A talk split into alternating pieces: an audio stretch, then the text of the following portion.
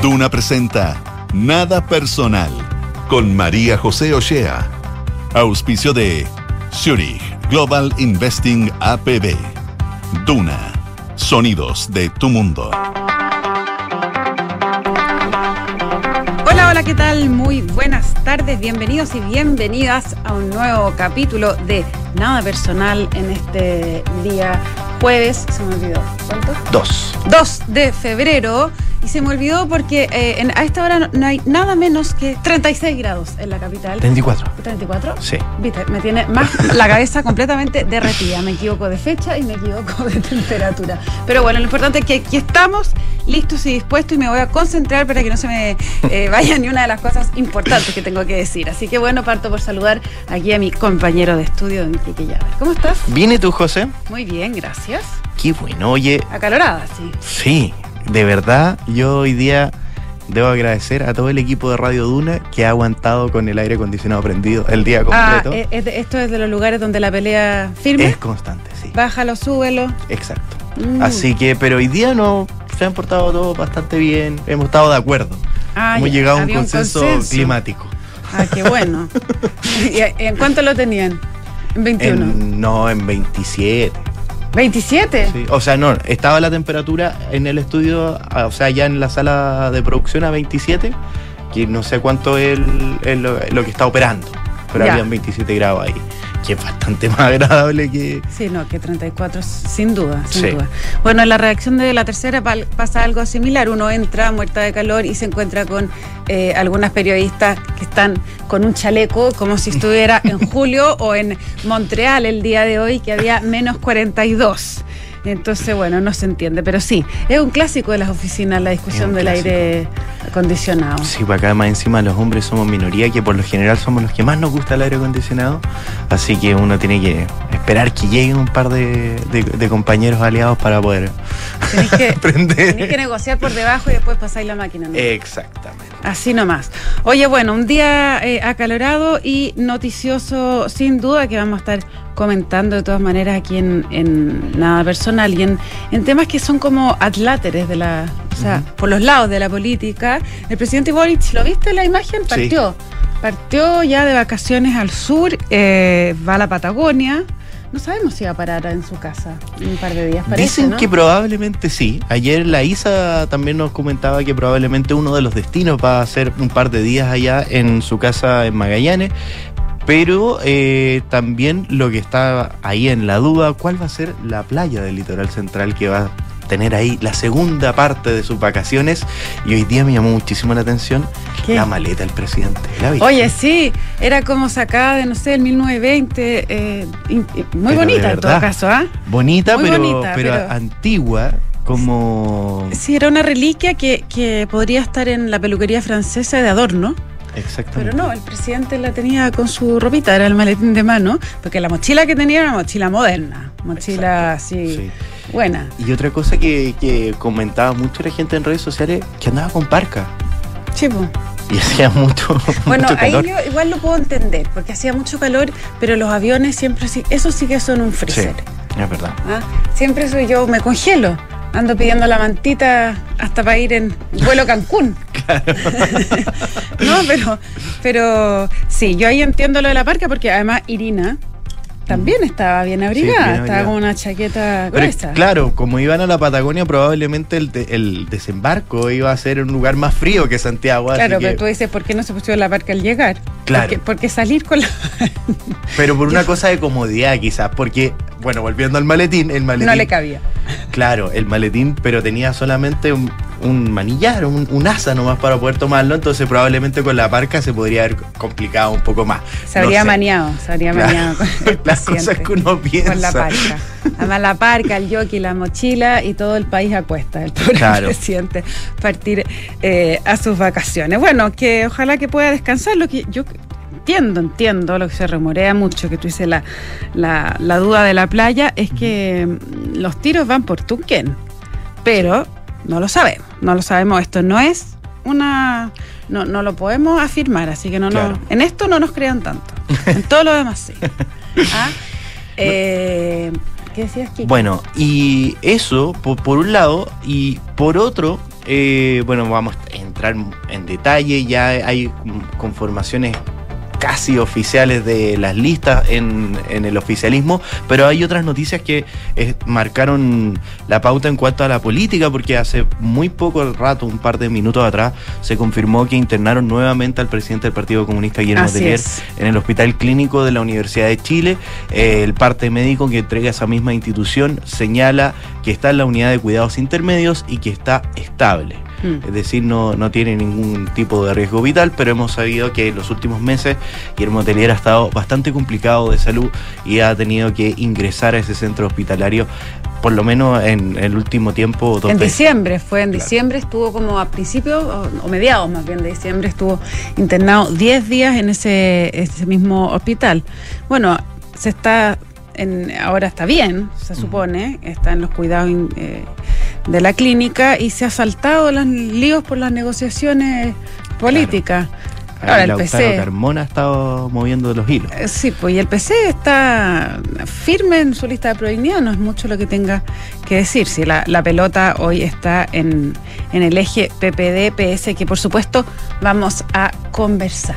Oye, ola de calor que ha tenido eh, sucesos bastante lamentables. El CONAF tuvo que cerrar siete parques nacionales por el peligro de incendios forestales. Ya incluso la carretera de, Litata que une eh, Chillán con Concepción, eh, donde es muy bonito, un lugar muy verde, muy forestal por donde uno lo mire, tuvo que ser cortada esa carretera por un incendio que la estaba atravesando.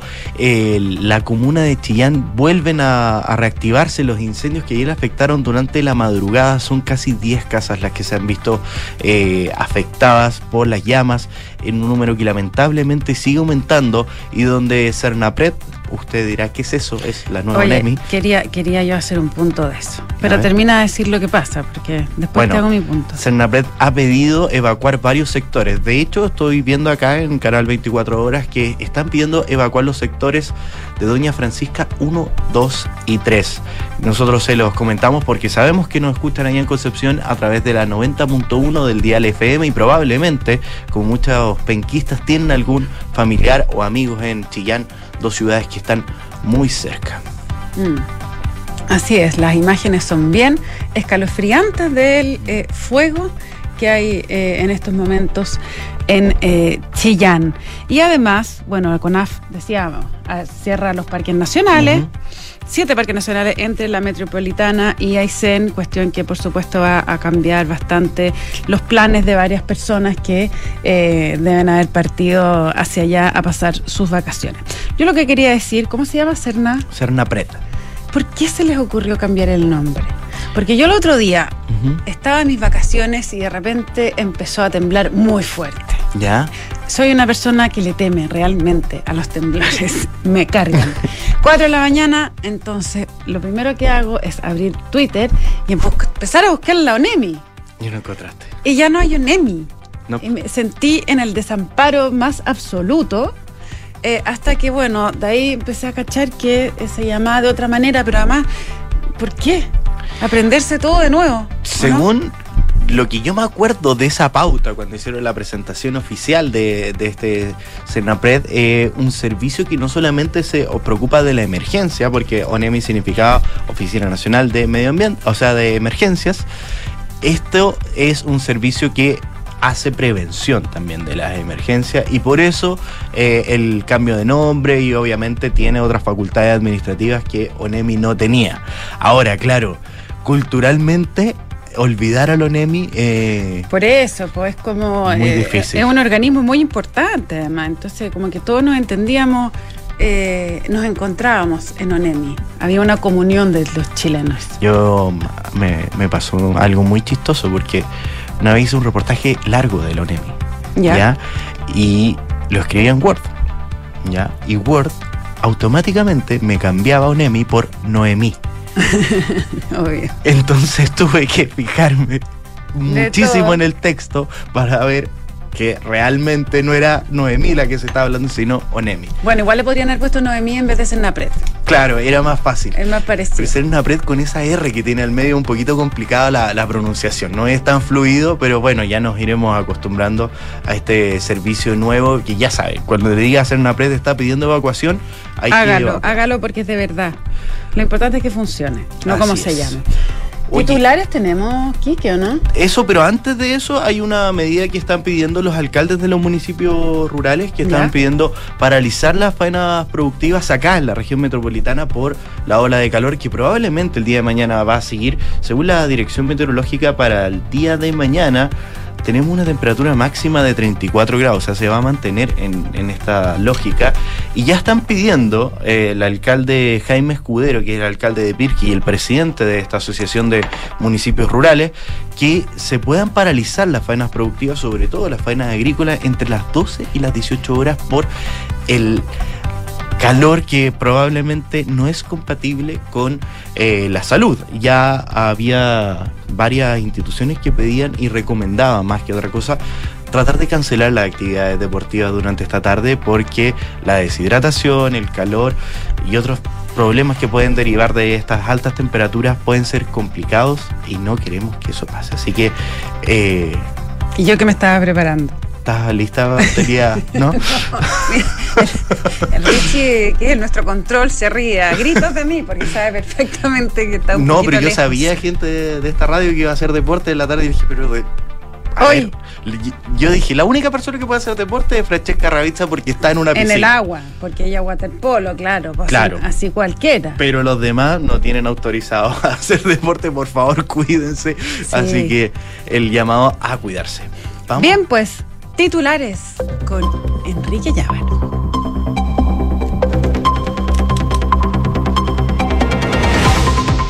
La presidenta del Partido Socialista, Paulina Bodanovich, y el secretario general de la tienda, Camilo Escalona, indicaron que esperan que el Partido por la Democracia y el Partido Radical formalicen su postura para poder ratificar la postura que tienen ellos sobre las elecciones.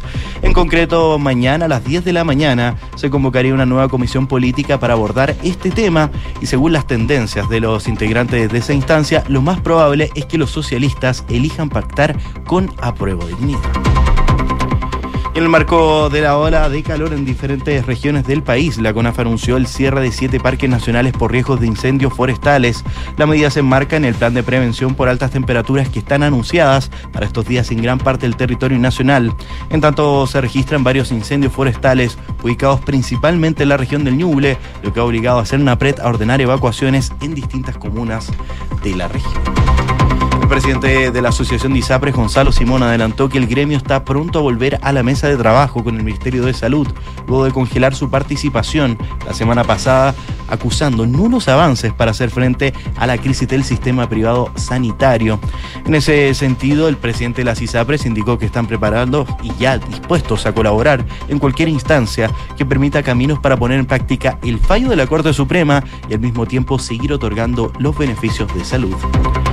El Congreso peruano rechazó una vez más un proyecto de ley que contempla adelantar las elecciones generales para este año, algo que la presidenta del Perú, Dina Boluarte, lamentó y presentó inmediatamente otra iniciativa de ley que busca celebrar los comicios en octubre de este año. En paralelo a esto, las manifestaciones continúan en ese país, en diversas ciudades donde destacan Puno y Cusco, donde decenas de pobladores se movilizaron a las puertas de los dos principales canales de televisión privada para exigir la renuncia de la mandataria. Y noticias del deporte, Pumas de México le exige a Dani Alves una indemnización de 5 millones de dólares por haber tenido que despedirlo. Esto se da porque el contrato del futbolista brasileño con el club mexicano tiene una cláusula de penalización en caso de cualquier escándalo que se haga público o cualquier acto que sea considerado delito según la legislación del país en el que se haya cometido. 7 de la tarde con 15 minutos. Esto es Duna. Nada personal. Oye, hagamos una repasada por el por el escándalo de la semana. Que en este, en este caso sí que queda ad hoc eh, el título. ¿Qué ha pasado hoy día con el caso de los relojes y el caso Paribet?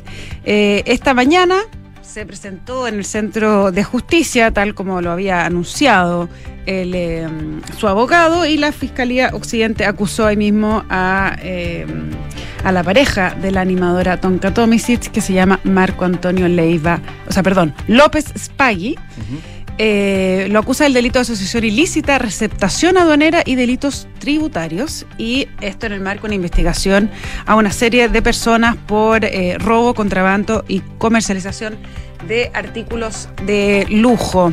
La fiscalía además había pedido eh, arresto domiciliario nocturno para Paribet, pero el tribunal no accedió. A lo que sí accedió es a que eh, quede con arraigo nacional después de esta formalización. Así que Paribet no podrá salir del país, tendrá que tomar vacaciones en el litoral. Claro. No, yo creo que no va a tomar ni media vacación, tiene que prepararse eh, para esta defensa eh, de, de un juicio que lo involucra altamente. Fue, recordemos que hace un par de días su casa, la que comparte con Tonka Tomisic, fue allanada y se llevaron más de 36 especies de valor, eh, joyas y, por supuesto, un Rolex, que ya lo dijimos ayer, Rolex que ha sido protagonista eh, de este mm, verano. Yo pensaba, y, y conversábamos ho- hoy día en la pauta de la radio, qué difícil porque según algunos trascendidos se incautaron joyas ¿Mm? que habrían sido herencia. Sí, Pero, eh, ¿cómo uno puede acreditar eso? no sé. Eso es lo encuentro dificilísimo porque hay algunas joyas que muchas veces pasan de distintas generaciones y que se tu bisabuela se la regaló a tu abuela y así llega a, a las manos de un, una persona que lo tiene de manera final, pero puede ser, no sé, una joya muy antigua. ¿Y dónde están los papeles de esa compra? La boleta, todas esas cosas probablemente se perdió. O sea, puede ser, puede ser una joya de la reina Isabel, dices tú, que llega Claro. a parar a los bolsillos de uno y dice que era de la abuelita. Claro, eso probablemente esas to- están todas muy bien catalogadas, pero, pero joyas más comunes. Sí, seguro. No sé, pues uno piensa dice, no sé, yo joyas no tengo muchas, pero tengo, no sé, una cadena y no, no tengo cómo, si el día de mañana llegan a, a- a hacer algún allanamiento a mi casa, no tengo cómo comprobar que esa fue mía o que la fue comprada regularmente. Es verdad, es bien difícil probar que haya sido de, de- que haya estado esa joya en la familia. Claro. Quizás por fotos antiguas, diapositivas, por ejemplo, Claro. en que salga eh, la señora Misia Laura con el collar de perlas. Claro, no, de verdad Pero es- difícil, es súper difícil. Seguro, de todas maneras. Pero bueno, así que arraigo nacional para Paribet en el marco del caso relojes. Oye, otro tema que me, me parece muy importante eh, que toquemos rápidamente, que ocurrió hoy día, fue este oficio de la Contraloría.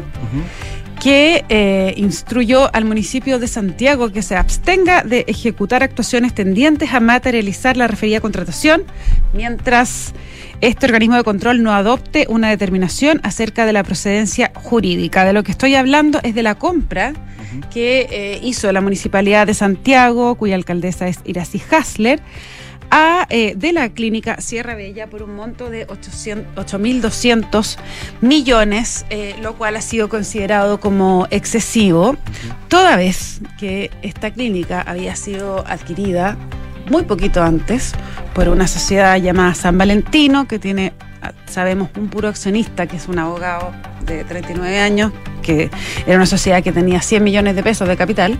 Ya, y compró Eh, y compró este inmueble en 2 mil millones. Esto está inscrito en el Conservador de Bienes Raíces eh, a mediados de diciembre recién. Y a principios de enero ha llegado esta carta oferta de la alcaldesa para comprar este, este inmueble grande eh, y ahí hacer la primera, como ya dice, la primera clínica de eh, salud municipal que es la aspiración que tiene eh, Iracy Hasler. Bueno, ahora la, la entró a frenar esto hasta que no se pronuncie, como dice, si jurídicamente corresponde, pero por supuesto esto ha generado una ola de polémicas y comentarios entre tasadores, peritos políticos y por supuesto los mismos concejales de eh, la Municipalidad de Santiago.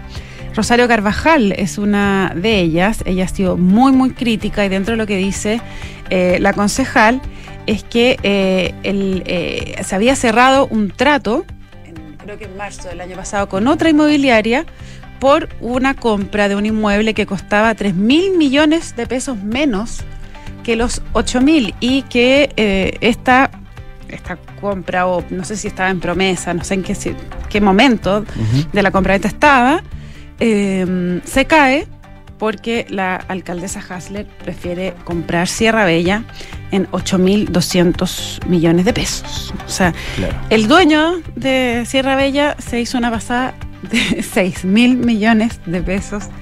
Eh, o sea, eso ¿Ah? es el bueno, ahora no, no, no, podemos acreditar nada de, si, esta compra se hizo de manera ilegal o no, pero lo que sí se ve a todas luces es que esta sociedad Valentino hizo un negocio pero extraordinario. extraordinario por la adquisición de este inmueble y lo que hace Contraloría es poder frenar para poder entregar este veredicto eh, sobre la compra. Y ahí también varias instituciones, como por ejemplo el presidente del Consejo para la Transparencia, Francisco Leturia, hizo una valoración importante de este oficio que hace la Contraloría, donde ordena suspender esta compraventa y dice que eh, es algo importante porque muchas veces los municipios no tienen todos los mecanismos de resguardo, de fiscalización y de transparencia y que esto podría ser también usado de manera bastante ejemplar para poder revisar otras cosas que se han hecho. Eh, recordemos que a través de este oficio el ente contralor instruyó que se abstenga completamente de ejecutar las acciones tendientes a poder materializar la requerida contratación del insumo. Y Leturia sostuvo que como las municipalidades son parte del Estado y que la gente más valora y necesita, cuidar estas operaciones de entredichos y cosas así es algo fundamental, así que valora la acción que lleva adelante la Contraloría. Vamos a ver qué es lo que está pasando. Sí, tenemos que esperar además el tiempo que se demore la Contraloría en omitir en fondo el, oficio final sobre la juridicidad de, eh, de, este, mm, de esta compra de la clínica. Son las 7 de la tarde con 22 minutos. Esto es Duna. Nada personal.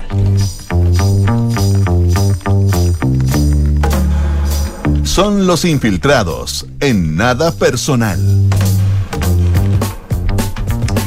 Algo dice esa música. Y viene nada más y nada menos que la editora general de la tercera, Gloria Faúndes, la infiltrada con más información en este momento, la información política. Debo decir que la he visto correr por los pasillos de la tercera. Lleva 48 horas pegada, reporteando como loca. ¿ah? Eh, lo que está ocurriendo en esta crisis que está viviendo el oficialismo a propósito de eh, la inscripción de una o dos listas para competir eh, por los candidatos y candidatas al consejo nuevo consejo, Constitucional. Ha habido muchas noticias hoy día. Natalia Pergentile, estoy diciendo lo, último que al menos sé. presidenta del PPD ratificó ante todo ir a una elección en dos listas y de, todas maneras desdramatiza que eh, ir, separado del PS dice no es la muerte del socialismo democrático. Quiero partir preguntándole a la Gloria si cree lo mismo. ¿Es o no la muerte del socialismo democrático que vayan en dos listas? Es decir, eh, yo creo que decisiones de esta naturaleza se entiende y se sabe o se puede administrar cuando se parte y no cuando terminan. Porque acá evidentemente vamos a tener candidatos compitiendo y todos sabemos que los candidatos compitiendo a veces no tienen eh, muy buen trato ¿no? entre sí y eso puede generar un tema. Así que yo creo que eso es eh, noticia en desarrollo y habrá que ver. Ahora, evidentemente, por más que los partidos le bajen el perfil a la discusión, esto es un tremendo tema para el oficialismo, porque esto ellos mismos generaron que esto fuera más que una decisión meramente electoral. Aquí hay una decisión más política de por medio. Y eso es lo que nos van a tratar de embaucar en los últimos días. Acuérdense ustedes que el lunes se inscriben formalmente los candidatos y todos nos van a tratar de embaucar más o menos en estos días señalando, oye, si esto no es tan terrible.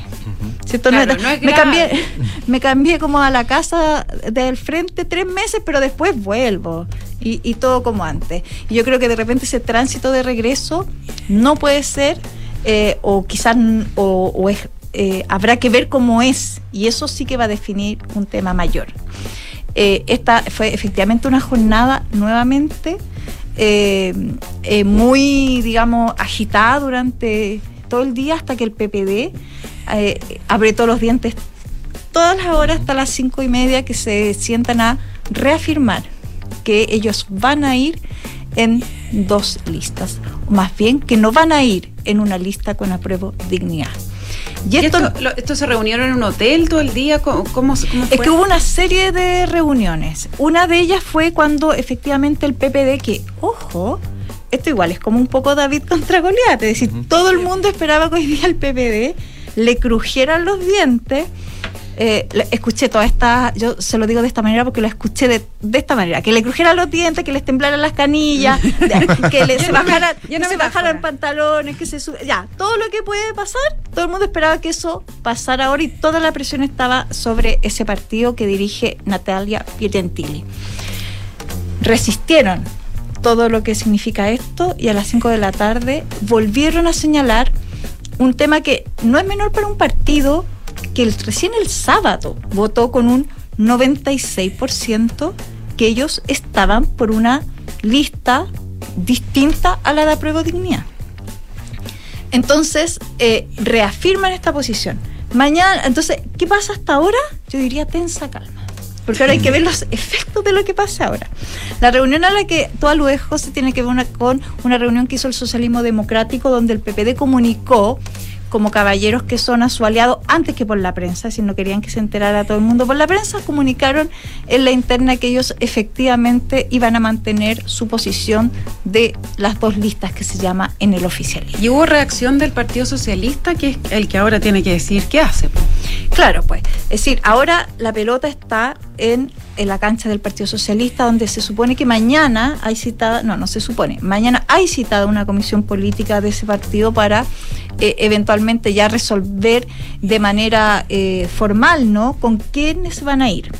Hasta ahora lo que se sabe en la trastienda es que a la presidenta del Partido Socialista, Paulina Bodanovich, se le dio vuelta la tortilla, po, porque esto en sábado y su postura personal, por eso acá, acá todo el mundo está vistiendo de victoria cosas que tienen nariz de derrota, oreja de derrota, cola de derrota, todo lo de derrota. Bueno, ella era partidaria, siempre lo fue, siempre lo, eh, lo señaló, era conocida su postura en el partido, eh, si bien no pública, eso hay que señalarlo, eh, era más bien de la discusión de la trastienda, que ella el, social- el Partido Socialista iba a permanecer en su alianza, que es el socialismo democrático.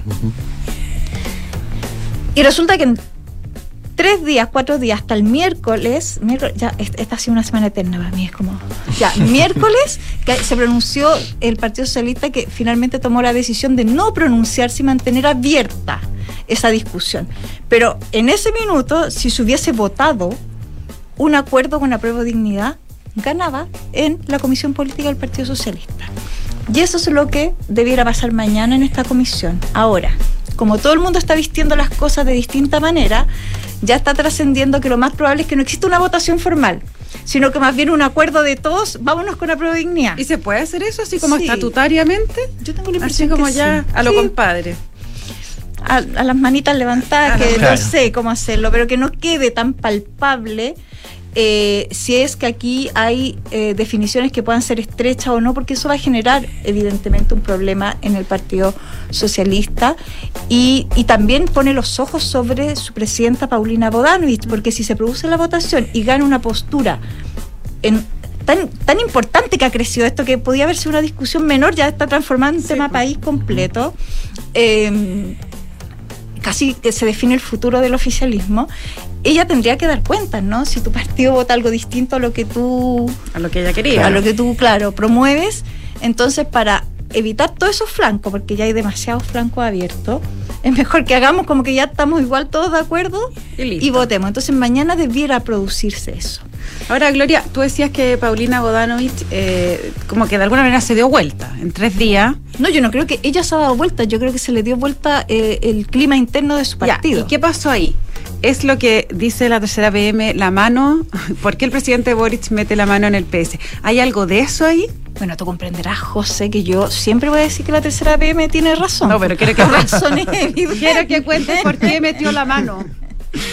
Sí, yo creo que va a faltar un poco de perspectiva para ver bien qué sucedió. Lo que sí es evidente es que un partido o la interna de un partido no cambia de clima por decisión espontánea o porque afuera está con la temperatura alta. Es decir, algo pasa, hay algo, una discusión. Yo creo que hay que decantar bien la mano del gobierno en esa decisión. Eh, lo que es evidente es que el presidente mismo eh, tomó un rol muy protagónico nuevamente esta semana, invitando a su casa a los jefes del socialismo democrático. Y yo creo que más de algunos se va a quedar con la sensación de que el presidente, si es que todo esto termina de muy mala manera, yo creo que más de alguno va a quedar con la sensación de que el presidente quebró el socialismo democrático al tensionar al Partido Socialista a que concurriera a una lista con apruebo dignidad. Ahora, eso es, eh, o sea, es, una derrota del presidente visto al, final.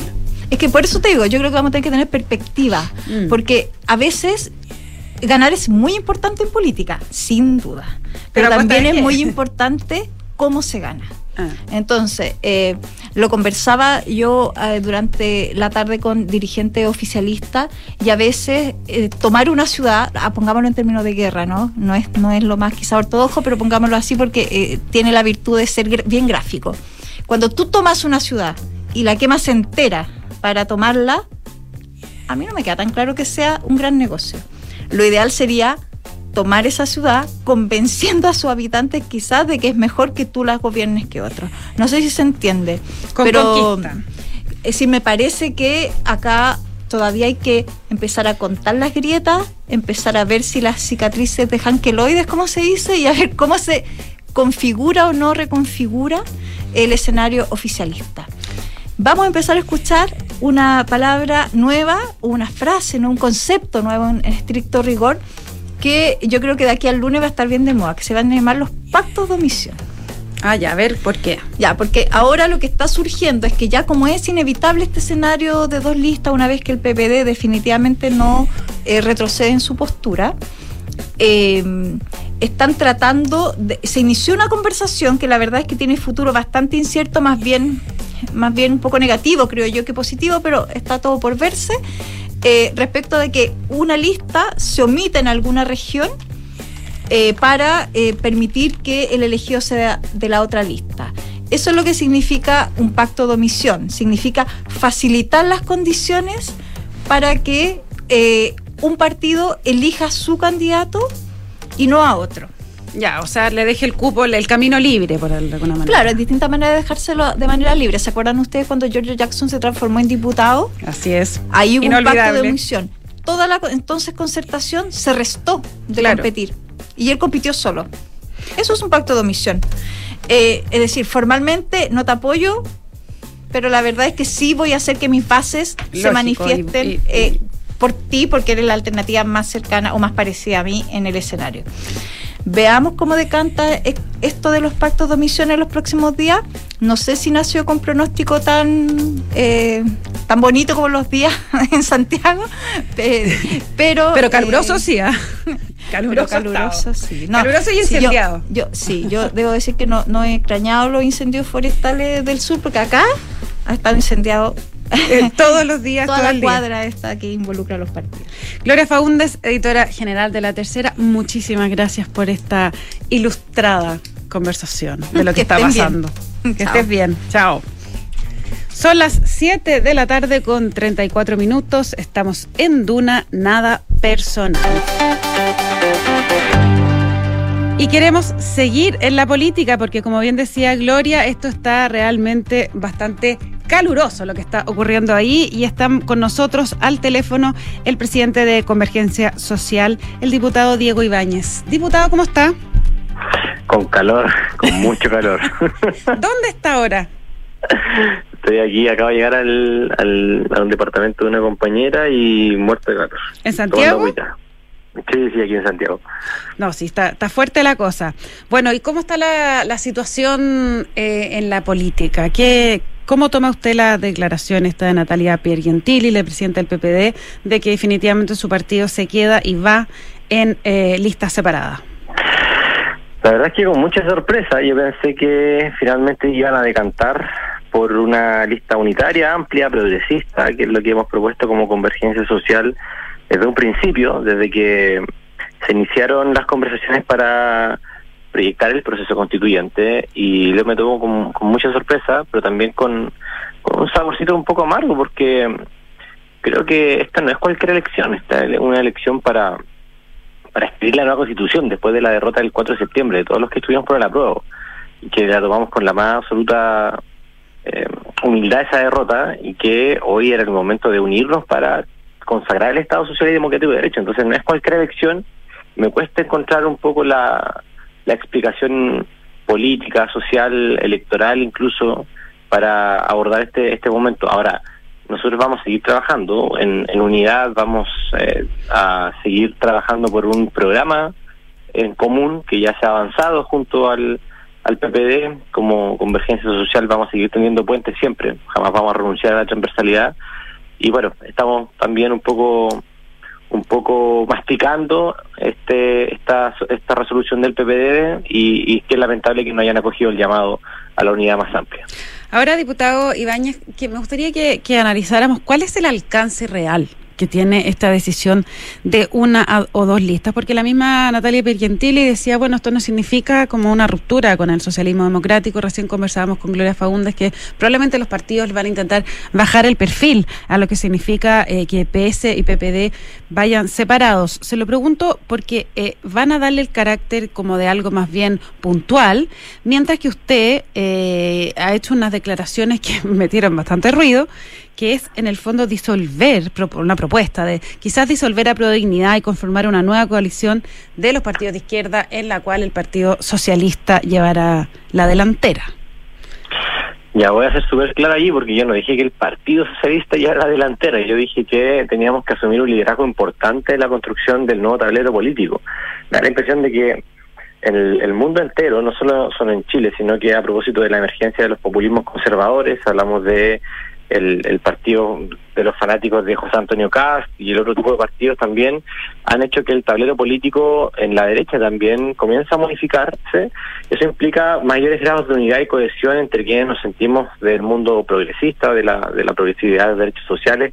Es una cuestión natural que, aunque uno no lo diga, eso ya está ocurriendo en el Parlamento. Entonces, son conversaciones que no se van a zanjar hoy, a propósito de esta elección, lo que ya se están dando hace muchos meses entre las fuerzas que se identifican con los valores eh, progresistas y eso es una realidad. Me, da la impresión de que, claro, efectivamente causa causa un revuelo, pero que es más bien cínico desde el punto de vista de lo que ocurre en la práctica en las regiones, en municipios, en el Congreso, donde tenemos muchas semejanzas a propósito de la aprobación de la reforma tributaria, a propósito de la aprobación de la reforma de pensiones, a propósito de la batalla que estamos dando en, empujar una legislación a favor de los derechos sexuales y reproductivos. Entonces, yo la verdad es que no veo muchos matices y me da la impresión de que cuando uno se enfoca en las diferencias, eh, empieza a nublar la claridad de las ideas con las cuales uno tiene que hablar a la gente. La gente no, no entiende mucho si es de este sector, de este otro sector. La verdad es que eso me, me, me tiene un poco un poco triste, porque la política siempre se, se le sube el volumen a las diferencias y no las soporta cuando el propósito común es mucho más grande. Ahora, eh, me gustaría preguntarle, diputado Diego Ibáñez, eh, ¿cómo está el presidente, que es compañero suyo en Convergencia Social, bastante cercano con esta idea de esta nueva coalición en la que usted dijo no, no que llevara la delantera, efectivamente, pero que sí asumiera eh, los socialistas un liderazgo importante? Y con el momento en que lo plantea, además.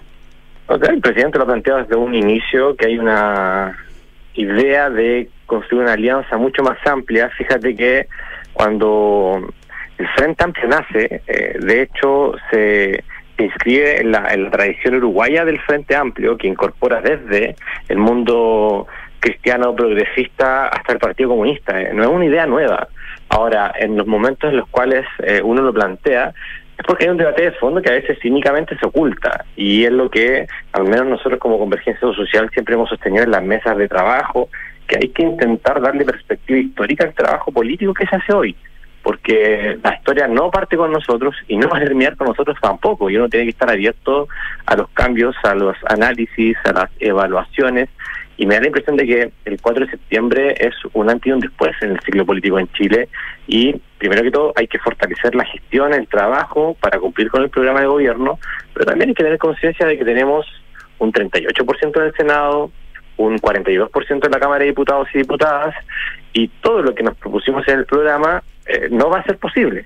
Todo lo que nos propusimos en el programa no tiene mayoría en el Congreso. Por tanto, uno tiene que mirar el, cuadro político y tratar de ampliar los horizontes para poder construir esas mayorías, porque de lo que se trata es de tratar de poner en el centro los cambios que le hagan bien a la gente y no quedar bien con uno mismo finalmente. Ahora, si el Partido Socialista se va en una coalición con la Dignidad, la posibilidad de eh, conquistar a sectores más moderados y del centro van a ser más difíciles. Entonces, la idea de hacer una coalición más grande eh, se arranca un poco, ¿no?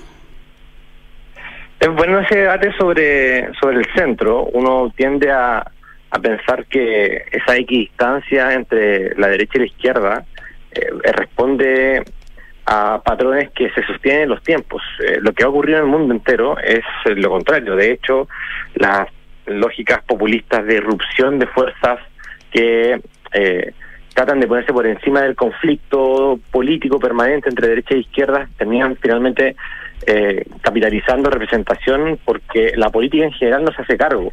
Cuando tú pretendes promover un gobierno que se haga cargo de la urgencia, eso va directamente en eh, responder a una demanda, un malestar ciudadano que es lo que está en el centro.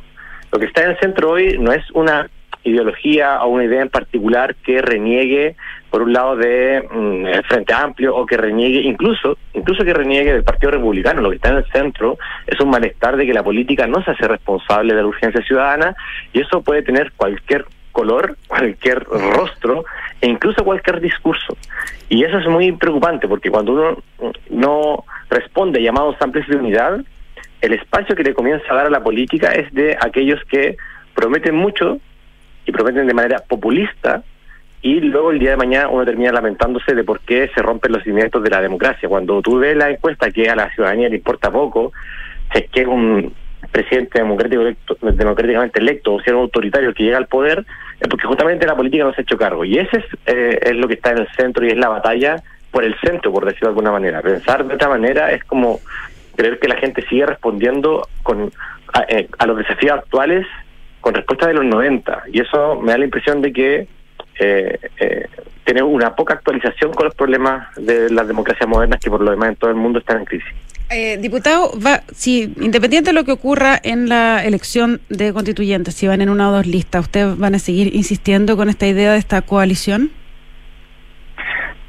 ¿De, de cuál coalición? De la coalición que usted plantea, que, la, que usted plantea que entre el, eh, los socialistas y que se de alguna manera se disuelva a pro dignidad que ya cumplió un ciclo. No, esos son debates, no, esos son debates que tendremos que dar con los partidos. Hoy nosotros estamos en un congreso político, al igual que eh, Revolución Democrática.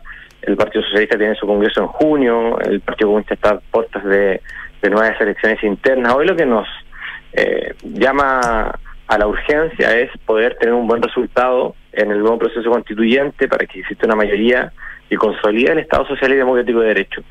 El resto de los debates eh, tienen su momento, tienen su tiempo. Yo, lo, eh, mi opinión en, particular la, la he dado. Creo que hoy es momento de ir reconfigurando el tablero político y eso implica también acoger los esfuerzos de todos los sectores que han podido en algún eh, en alguna dimensión tener una buena representación y por tanto tener fuerza para empujar las transformaciones. Porque de lo que se trata es de tener fuerza para empujar las transformaciones. Y esa fuerza tiene que ser lo más amplia posible. Bien, pues diputado Diego Ibáñez, muchísimas gracias por haber conversado esta tarde con nosotros en Nada Personal. No, gracias a ti. Un abrazo. Que esté muy bien. Gracias. Que pase el calor. Sí, por favor. Chao. Quique Yavar, son las 7 de la tarde con 44 minutos, 45 ya. Vamos a una pausa. Vamos a una pausa, pero antes que nada saludamos a nuestros patrocinadores. ¿Quieres comenzar a ahorrar para un proyecto o quizás asegurar lo que has conseguido? Hazlo con Zurich, porque cuenta con múltiples alternativas en ahorro y protección para cada etapa de tu vida. Conoce más en zurich.cl. Y Club La Tercera te lleva a ti y una acompañante a Hollywood a la van premier mundial de John Wick 4, donde podrás vivir la experiencia de la alfombra roja con todo el elenco. Suscríbete ya a La Tercera con 50% de descuento y participa. Suscríbete en latercera.com. Que imagínate ese viaje. Qué mejor, qué mejor. Bueno, vamos a una pausa y ya volvemos con más nada personal.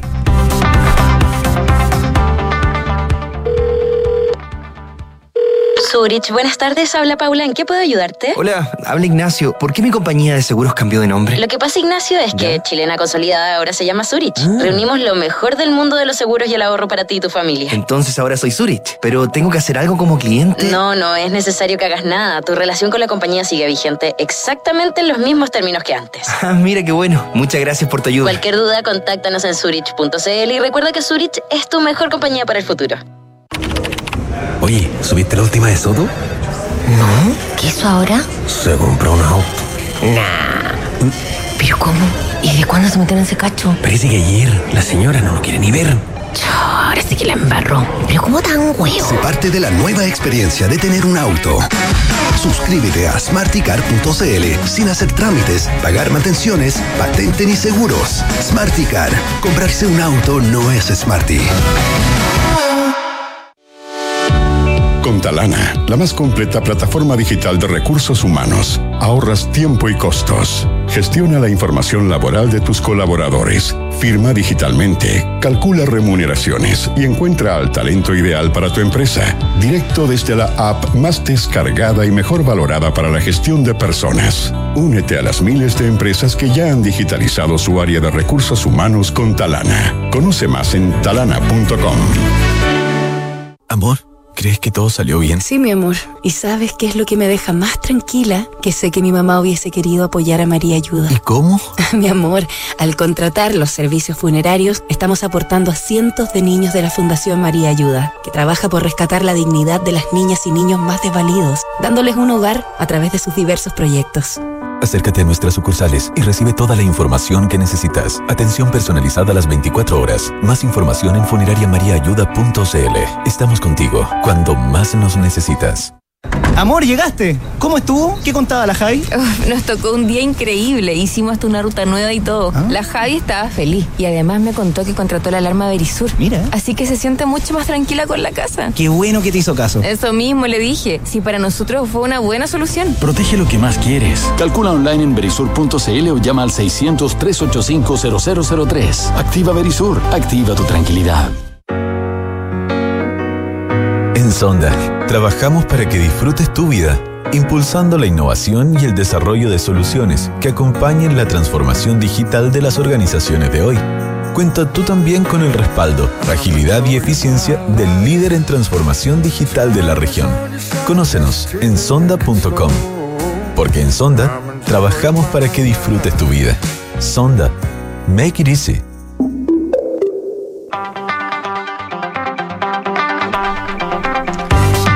De la tarde con 48 minutos. Estamos de vuelta aquí en Nada Personal con Kike Yavar en Radio Duna. ¿Qué vamos a conversar estos momentos que nos quedan? Yo creo que hay un tema muy importante que tiene que ver con la salud. Así es, un tema que es muy ciudadano y, que a mí me pasa que me preguntan mis amigos, ¿qué va a pasar con las ISAPRES? Y, ¿Eres de, eres de los de los periodistas que en el grupo de amigos siempre creen que tiene una respuesta? Claro, y que uno no sabe. Y uno dice, no tengo idea. Entonces, pero ¿cómo si eres periodista? No, no tengo idea. Bueno, Bueno, uno trata de, de salir a defender al gremio y tratar de dar las mejores respuestas y es lo que estamos es verdad, es verdad. haciendo hoy. Porque hoy día el presidente de la Asociación de ISAPRES, Gonzalo Simón, ya adelantó que definitivamente el gremio va a volver a la mesa de trabajo con el Ministerio de Salud. Recordemos que la semana pasada ellos se retiraron acusando un nulo avance, diciendo el gobierno, el Ministerio de Salud no ha preparado nada para seguir avanzando en este gran problema que tenemos con este fallo de la Corte Suprema que elimina todas las tablas de factores que existían y nos obliga a devolver los excedentes que se hayan cobrado a todos los afiliados, lo cual ya saben y probablemente ustedes lo han escuchado muchas veces, para las ISAPRES es un problema financiero de magnitudes y que amenaza incluso con la quiebra de muchas de ellas. Es por eso que el presidente de este gremio ya dijo que estaban completamente preparados para empezar a colaborar en cualquier instancia que permita buscar caminos para poner en práctica este fallo y al mismo tiempo poder seguir operando con los beneficios de salud que ellos entregan a todos sus prestadores. Pero agregaba y decía, eso sí es el momento en el que el ministerio ya tenga un camino para poder seguir, ya sea por la vía administrativa o por la vía legal, que lo van a hacer de esta forma y que van a tener estos lineamientos, decía Gonzalo Simón. Ya hay un, un preanuncio de que el gobierno estaría preparando un proyecto de ley para el mes de marzo para poder empezar a trabajar este tema. Pero hoy día también se empieza a conocer un número que es bastante importante porque la Superintendencia de Salud dice que al cierre del mes de diciembre del año pasado, las ISAPRES contaban con 1.901.844 cotizantes, lo que es la cifra más baja de los últimos siete años. No te puedo creer. Y eso que estábamos hablando de un universo que ahí, porque la, hoy día me preguntaron, oye, pero no eran 3 millones de afiliados. Pero claro, probablemente estos son solamente los cotizantes que tienen sus respectivas cargas. Entonces, por eso el, la- el, el el número, número y la mayor. magnitud pero es mucho son los mayor a esto. en el fondo de, la- Exactamente. de las cuentas. Entonces, Sabes bastante, ¿ah? no, no eres de los amigos que no saben. no, estamos preparando. Muy bien. estamos estudiando. Me tiene altamente impresionada. Y es por eso que eh, hoy día en el diario La Tercera, la- nuestra infiltrada Mariana Marusic escribió una nota que ha sido de lo más leído, que se llama ¿Qué me conviene?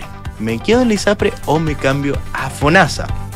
Y tomar un seguro complementario. Claro. Esa es la alternativa. O sea, en el fondo, en tiempos de, de incertidumbre, es la, es la duda en que se debate a uno, quedarse y apretar los dientes Claro. o cambiarse al sistema de salud público, contratar un seguro complementario. Lo, lo interesante de esta nota de la Mariana es que eh, conversa con varios expertos, no hay una opinión unánime, o sea, uno podría decir, no, mira esto, esto y esto, pero sí dan ciertos eh, tips eh, que me parece bastante interesantes de, mm, de compartir.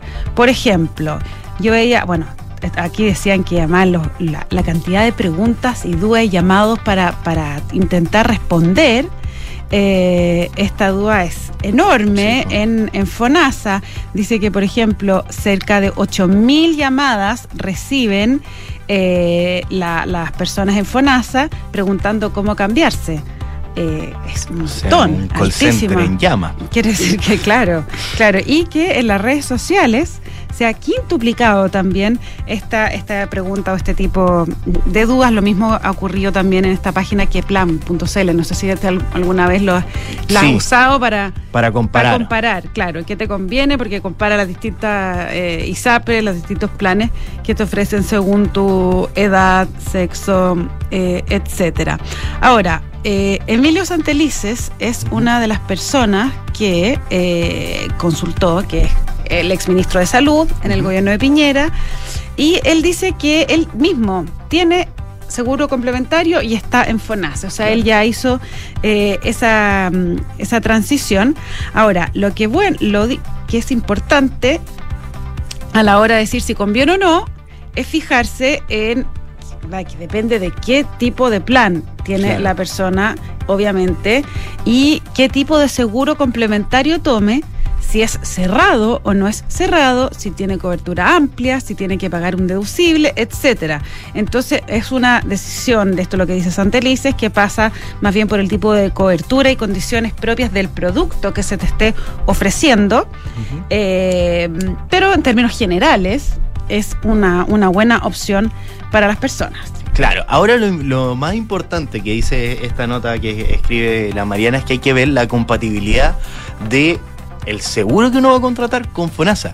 Y hay gente que lo ha hecho así y Así que es. dicen como no, total, voy a contratar el seguro complementario y tengo FONASA, con eso estoy listo. Pero hay algunos que no conversan No, y que te dicen, ok, usted lo puede contratar, pero nosotros necesitamos que la ISAPRE pague la primera parte del tratamiento para nosotros poder cubrir el porcentaje eh, que nosotros acordamos mediante el contrato donde usted se suscribe a este seguro.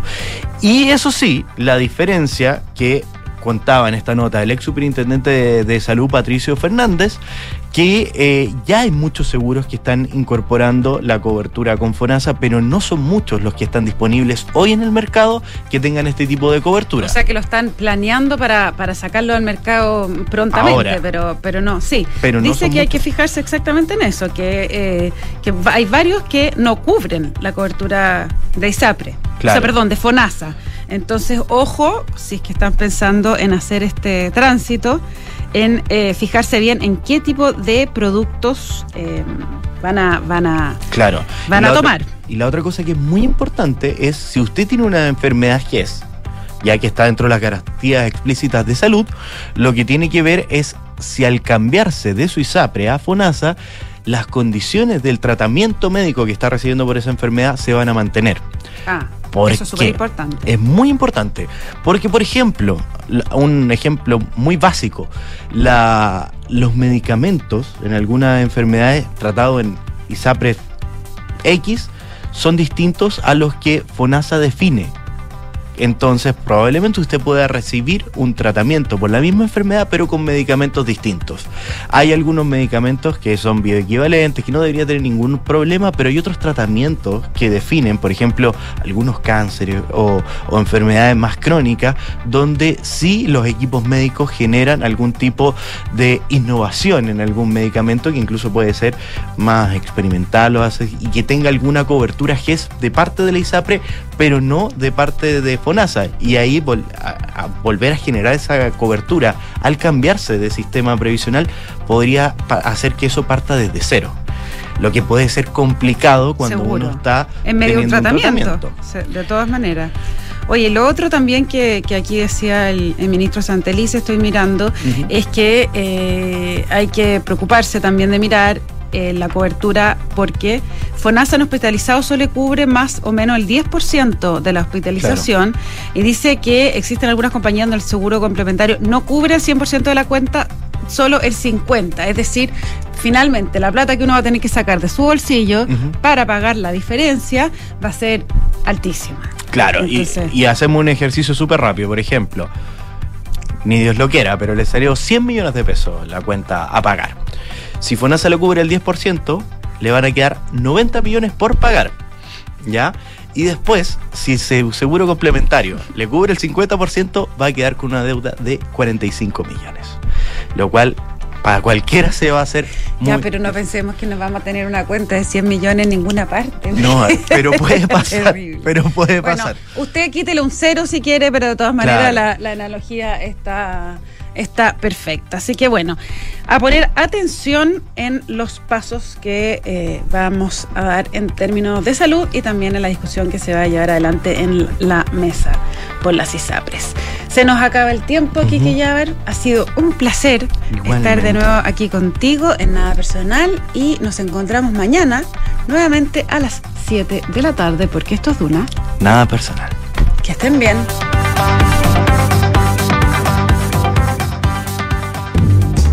Visión